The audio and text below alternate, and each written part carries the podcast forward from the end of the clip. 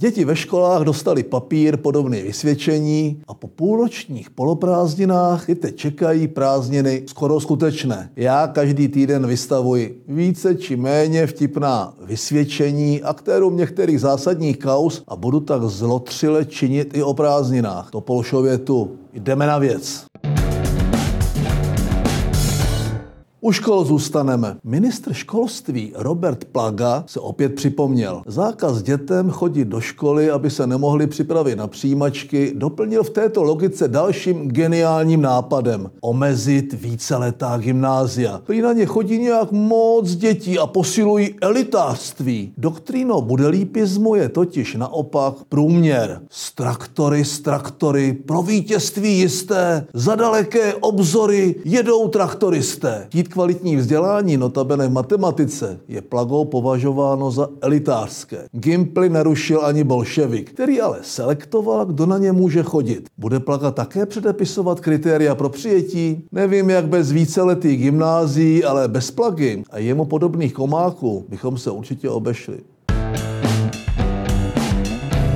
Ředitel Babiš má kromě dotačních podfuků a souzení se o to, že s Agrofertem a agentem Burešem nemá nic společného, i spoustu jiných zálib. Jednou z nich je inklinace k prapodivnému ezoterismu. Bere homeopatika na křivdu, radí se s vědmou, zásobuje nás výkladem svých snů a také hledá pravdu ve hvězdách. Ve svém tradičním čau lidi se jal mixem čechoslovenštiny a asi srbochorvačtiny svým věrným vysvětlovat, že byl slunovrát, což znamená, že matka země a otec slunce vzkazují, že máme čtyři měsíce spolupracovat. To nás čeká příště věštění z kávové sedliny, které odhalí, že za všechno může kalousek, hledání tisíců miliard na zalepení děravého rozpočtu za pomocí virgule, a nebo snad šokující odhalení toho, že Babišovým znamením zvěrokruhu jsou ublíženci,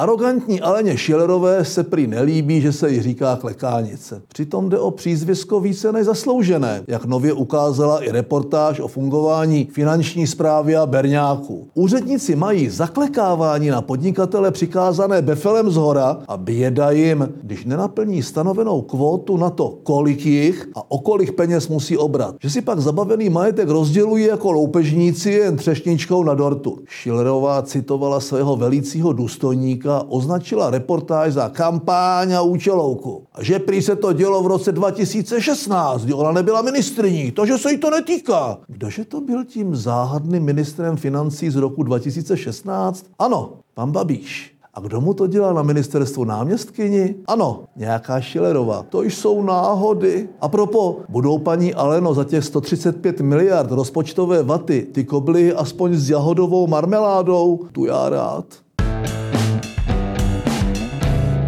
Uplynulo 70 let od vraždy Milady Horákové. Zavraždění Horákové komunisty se stalo hlavním motem letošní vzpomínkové akce. Palec nahoru. Bolševická zvěrstva je nutno nazývat pravými jmény. Že to vadí komunistům, asi nikoho nepřekvapí. Vadí to ale i všem těm moderním krajním levičákům z kategorie nejsem komunista, ale je fascinující, jak poprava Horákové dokáže i po tak dlouhé době nadzvednout mandle komunistům všech barev. Od té rudé před odstíny zelené až po pestrou barvu genderové duhy. O důvod více si komunistické zločiny připomínat. Soudruzi přece neposlali na šibenici zdaleka jen Horákovou. O celonárodním vymítí mozku ani nemluvím. Jako esenci hnusu bych pak označil soustrastné vyjádření kariérního komunisty a aktivního agenta STB. Máro, to jste ale už fakt přehnali.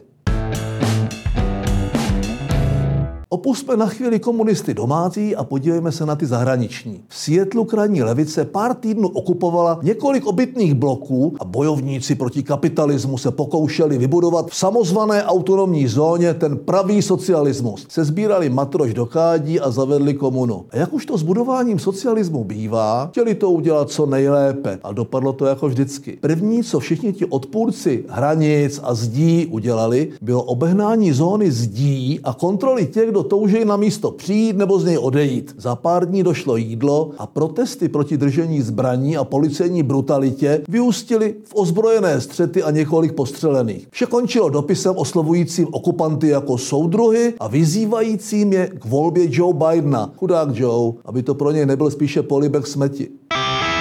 ¿Por qué no te callas? Kultovní věta, volně přeložená, proč neschlapneš, kterou v metr španělský král Juan Carlos I. do tváře neustále rušícímu Hugo Chávezovi měla zaznít Janu Hamáčkovi v uších, než udělal opak. Titul Pitomec nakonec si tak v uplynulém týdnu, a snad mi to odpustí, suverénně vysloužil právě on, když se rozhodl nevyužít této užitečné rady a mlčet, když nemá co dobrého říct a vyjádřil se ke smrti Jaroslava Kubery. Jeho smrt prý nevyvolal tlak a výhrušky čínské ambasády a hradní party, ale tlak demokratických senátorů, kteří na jeho cestu na Tajvan tlačili. Pominuli to, že Jarda by se oběma těmto spekulacím asi smál, možná by měl Honza zůstat u úvah o tom, že jen virus má plán a nepouštět se do složitějších myšlenkových konstrukcí. Ještě by pak mohl podepsat nějaký další nehorázný patolízelský dopis čtyř. A nebo si minimálně vysloužit další titul Pitomec nakonec. A to je pro dnešek vše.